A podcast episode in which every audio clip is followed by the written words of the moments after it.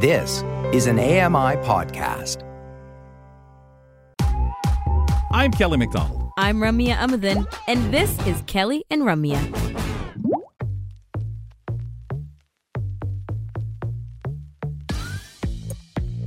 Your convenience, check out the program via the Kelly and Ramya podcast. Subscribe using your favorite podcast platform, if you would. Maybe give us a rating and review while you're in there. Thanks a lot for some of the wonderful comments made about the program. We appreciate your valuable time. And no matter how you consume the show, it's great for us, uh, whether you listen to it in segment form or the full, complete Kelly and Ramya podcast experience. There, you can even listen to the audio vanity card when we toss one on the end of the full show. Ramya Muthan back here with me. She's at the studio in Toronto. Kelly McDonald here at the home studio, London, Ontario. And joining us again on the program 24 hours after the roundtable beth deer joins us as well as we go over cut for time and we do this once a week on the program. Ladies i'll get us started with our first discussion wednesday as i'm going back to. We spoke with marcus Kolga about how foreign influence operations spread misinformation to canadians through social media. Here he is explaining how we can protect ourselves um, you know, there are a few basic tips uh, that I tell Canadians that they can uh, deploy to sort of protect themselves. One is to check the source of the information that they're receiving. I'm an old school sort of guy, so I pay for a newspaper to be delivered mm. to my my door every morning. I like that sensation of turning the the pages of the newspaper while I'm drinking my coffee. Um, it costs money uh, to do that. And I, you know, I think we all recognize that good information, good media does cost. But um, but when they do see news, you know, make sure that it's coming from a credible source, the one that you recognize. If it's if it looks like it's coming from uh, somewhere outside, if you don't recognize the source, it's better not to maybe click on it. And if you click on it, um, you know, make sure that you you consume that information with a critical eye. That you're not necessarily, uh, you know, believing it and certainly not retweeting it. It's amazing when you think about some of the mistakes media, regular mainstream media uh, can make, and they have to do a retraction. But sometimes that's already out there in the ether, and you just don't know what somebody has heard. We are a headlines kind of world where we just see stuff, whether it's on X or or any of the resources, and run with that, and as if we have every detail. But we also are so influenced by an opinion of somebody we may appreciate things they say, whether it's via podcast, whether it's on X or something, and they make a statement about something, and you start thinking about it and say, wow, that's credible. We saw a lot of that with the pandemic and how many things made sense and how many people we were heard that are being hushed. But how many comments that would come out or comments from the government people who would just say, well, just do this, take the shot. No explanation, no concerns, no ever talking about health conditions or concerns that could happen or what you're to do. And so many people were left in the dark wondering and asking questions or totally just didn't get information. So you can see, as Marcus was telling us, and this was just so riveting for me, um, how easy it is to be misguided. Then you have the people who, whether they intentionally or totally believe what they're saying, but they feel, I have a platform here. And I've always been told, especially as a broadcaster, yeah, but that comes with that comes a, a real responsibility to be careful of what you're saying. Oh, okay. Well, I, am not a news show. We get on here, we laugh and have our fun. But there's still people hearing something, tuning in, and maybe half listening, and they may pick up on something like that. So you do feel the need to be very careful and, and or or and respectful. Um, never say I know this for sure unless you really darn well do and are willing to stand by that and going to, mm-hmm. as well as as a broadcaster, I don't just have me to think about someone saying, that guy's just an idiot. I have Ramya, Beth, the team, AMI, uh, the, the AMI board, and, and everybody else that could be affected by that or is painted with the same brush. But these folks who will say a lot of things online, and some of them just to get, you know, Beth, you to say, huh, I follow this guy. He is right because he sa- and may sound it or may not even care just wants to see that people are going to argue with them. And I can't relate mm-hmm. to that, but unfortunately, we are in a world where everybody, just at the click of a, a, a computer keyboard, can have a platform.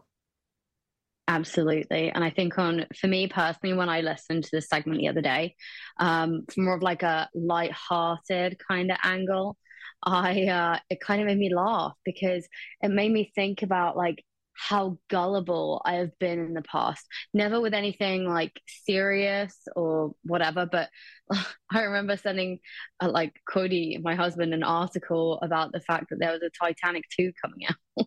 and he's like, he like he he actually, he actually like he actually sat down and like read it. I just like read the headline and like the first like paragraph was like, oh my god, this is gonna be amazing. Um, but he was like, hey, like this is ridiculous. Like this obviously isn't real. Let's fact check. Yeah. I don't even think anyone's gonna use the name because of what's associated with, even if they built an unsinkable ship. But obviously, like Beth and her like gullibleness got like lucky. Um, obviously, I for the most part don't have like I'll be honest. Other than the news I consume from our show, I really don't consume that much news. But there obviously are people who you know, will look at unreliable sources and can maybe be led astray in more serious situations because of that. Mm-hmm. Ramya, what do you think about this? More people than we realize, Beth. I'm, I'm honestly mm-hmm. telling you, and I'm not saying this to to sound demeaning, but my mother will send us things, right, like on uh, our family group chats and such, where yeah, immediately, immediately, I know this is fake news. I know this is not real. I know this is just a person's opinion and not factual information. But the, what I go mm-hmm. back to is the reason why, or at least the way I see it, the reason why is because exactly what people like Marcus pointed out, which is so, so, many people, like of a certain generation, before internet was a normal, everyday thing, and before internet is what it is today, which is everything, everywhere, all the time, and everybody has something to say. Um, people didn't have to worry about news being real or fake. Like you get the newspaper, this is established information. It is being delivered to you. It is printed. There are certain kind of check boxes that were met, and so you knew what you were reading was real. And it was different from hearing word of mouth. And if people are uh, discussing something word of mouth, they are still citing and resourcing that newspaper that this stuff came from. So that's what news was. It was very easy and simple of a of a formula, mm-hmm. right? You're not sitting around thinking, is this news? Is this not news? Is this information? Is this an opinion? Is this fact? Where where is this person getting this stuff from? Whereas now I could be scrolling on TikTok for two hours and I have no idea if what I took in was real or not. Um, somebody's giving me some top 10 psychological tip on something and I'll I'll listen, I'll take it in. My mind, my brain is unconsciously taking all this stuff in. They've catered the algorithm to give me more material like this. But at the end of the day, am I citing? Am I going through those 700 videos that I just went through in the last 20 minutes and uh, wondering, you know, where the citations are, where this person got their information from? everyone is able to present something as fact. You know, it like I'm talking right now, and people are going home with the, the whatever I'm spitting at you, and uh, there's nothing that I've sourced so far, right? Like it's really. Um, almost an extension of branding now. Like if somebody says, I am a blank, uh, that's part of their branding. And we're able to say, or we're going to say, okay, yeah, you know, if you're a nutritionist or if you identify as this or that as your branding, then I should be able to trust you. And that's just not a case that's not that's not correct in the way we digest information. It's not absolute. It's not properly cited. Um, so, anyways, I, I go back to you know high school and beyond where we were the the the, the professors and um, you know our teachers were like you need to cite your sources. You need to tell me where this is coming from. This is not just your information. Where did this or your opinion where did this come from? I wonder if that's just like a bigger global thing we need to say now because there's too much convoluted material out there and we have no idea where to begin to find out if something is fact or not. Oh yeah no, i'm next. okay yeah. yeah. okay, so that's that's my soapbox. Um, let's go to Thursday's conversation where we spoke to Fern Lulham, and she talked about defensiveness and uh, everything around it, really. So, defensiveness basically, you can kind of think of it almost as like your emotional shield, you know? So, you're protecting yourself. You very often, if you're being defensive in an argument, you're not accepting any responsibility. You're deflecting that blame onto someone else. So, anything that you perceive as criticism, even though it might not be criticism or it might be, you will Right. just say, but what about you did that the other week? You know, you will take that spotlight off of you and put it firmly back onto somebody else. And so what this does in a in an argument is that it creates a situation where you're kind of working against each other instead of working constructively together as we would hope in a healthy communication.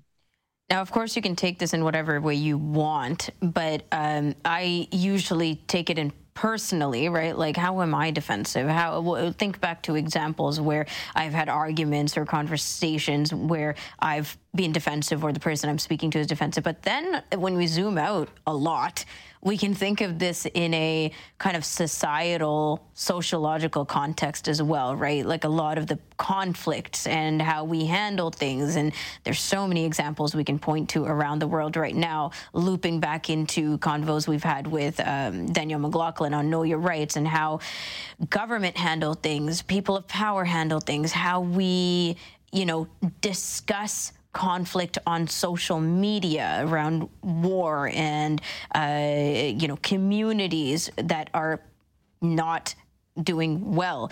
So I think that you know a lot of the things that we talk about with Fern um, these days around the emotional well-being and mental health and psychology, it's interesting to break down in our own lives and then see how you can expand and how the conversation gets bigger when we think of it in more broader terms and how you know our everyday interactions and how it leads to just systematically how things are being done and do we promote good or bad uh, way of handling arguments, way of conflicts, way of debates, even debates and discussions. You know, I go back to Danielle McLaughlin because on one of her Know Your Rights segments, her and her friend who was it now? Was it Noah? Uh, one one you know regular guest uh, came on to have a, a a constructive debate on a topic around the psychologist Jordan Peterson and things that he was going through, and I thought it was so well done. This debate as a whole, and thinking like, how can we take this into our own lives? But then there's so much deeply rooted things, Kels, that we don't even think about consciously. And, you know, that self reflection is harder than it seems. I think emotion gets so deeply into things that sometimes the people we are debating with, the people we feel this, are almost like they're the closest people to us, but it's almost all of a sudden like they change and they're out to get us. Uh-huh. That's where we kind of go and and almost like, well, how We're do triggered. you know me better, or you know me well enough, or oh god, or maybe we're just in that they're the people we're most comfortable to get grumpy with, and that gets in the way of being logical, emphasizing with empath, empathizing with Yep. them and where they go. I, I think about the disability component with it, and as we touched on, because I know we get tired, and not everybody is meant to be an advocate. Not everybody wants to be interrogated. We have our own privacy, and people come up, so tell me about your dog, or how come you don't have a dog, or can I pet your dog? No. and the person who asks you that the third, fifth, sixth time is the one that gets no Mm. because but they're not the same person right? But the defensiveness is there that i'm being harassed i'm being bothered. I've already said no. Yeah but no to four other people. We we lose perspective sometimes. Or oh my gosh you don't have a right to ask me that. Well i'm, I'm a new coworker and i'm just trying to understand. So you start saying do do i have to put up with that? Do i have to answer these questions from a, a new coworker to, to function here? Maybe not. No, you're allowed to your own privacy. However, how far does that go? Do you feel the obligation? Because at, at the end of the day, that's a person maybe honestly wanting to understand. But so many of these Yeah. things happen to us that Beth make it really sometimes hard to contextualize. I really love Fern saying, especially with friends, you know, you're on the same side. No matter if you disagree or not, Absolutely. Right. you're friends. Yeah. You're on the same side. and I think side. you've both I think you've both made such good points, especially like Bram talking about Danielle's conversation. And I think it was Noah, I think you're right. Um it was, yeah. I remember listening, yeah, I remember listening to that and being like, God, I just like can't imagine having that constructive of a conversation with We're anyone. being on such And she, different she would sides. say she would do it with her boss Alan too. Yeah, that they would all on take real purpose. opposites and have these Yeah. almost full out arguments, Mm.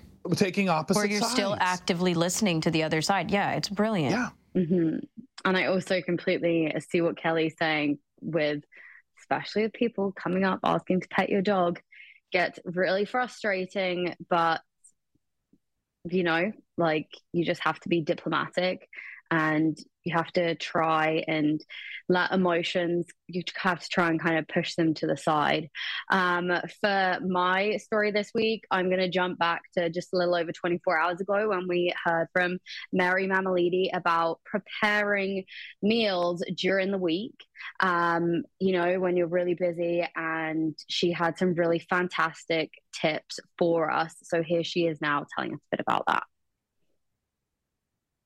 Get into the habit of eating at home regularly. It can be as simple or as complex as you want it to be. The key meal planning. Right? Forget about complicated calendars, monthly schedules, toss that out. All you need Right. is just to jot down, right? Just jot down your dinner plans for the week. Right? What makes sense to you? What am I going to have this week? Just jot it down. True. And then, right. And if you can, if you're not preparing on a Sunday or at the beginning of the week, prepare the night before. Get a head start, either by chopping the re- the vegetables, um, making a salad, slice any anything that you can. Put canned items near the stove if you're going to be using them Mm. uh, for your dinner. Right. The less you have to do at dinner time, the smoother it'll go.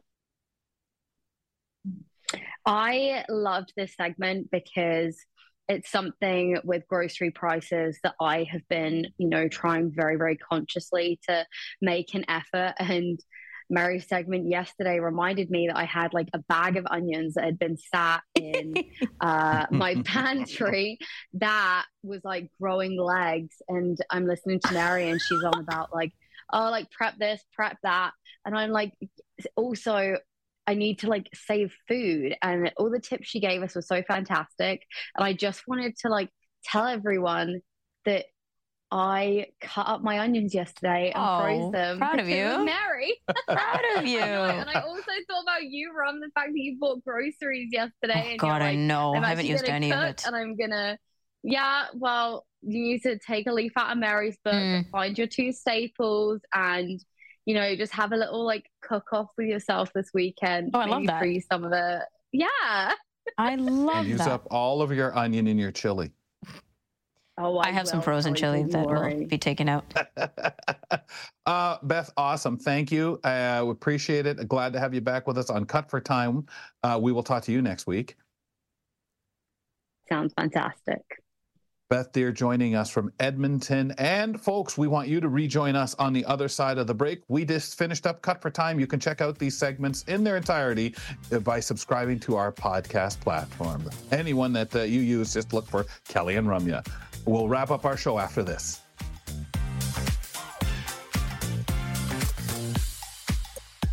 We'll be back with more of Kelly and Ramya after this short break. Hello, I'm Sean Priest. Join me monthly for Sean of the Shed, where I introduce you to all the technology that can be so useful to us as blind or partially sighted people. Find Sean of the Shed wherever you find all your podcasts.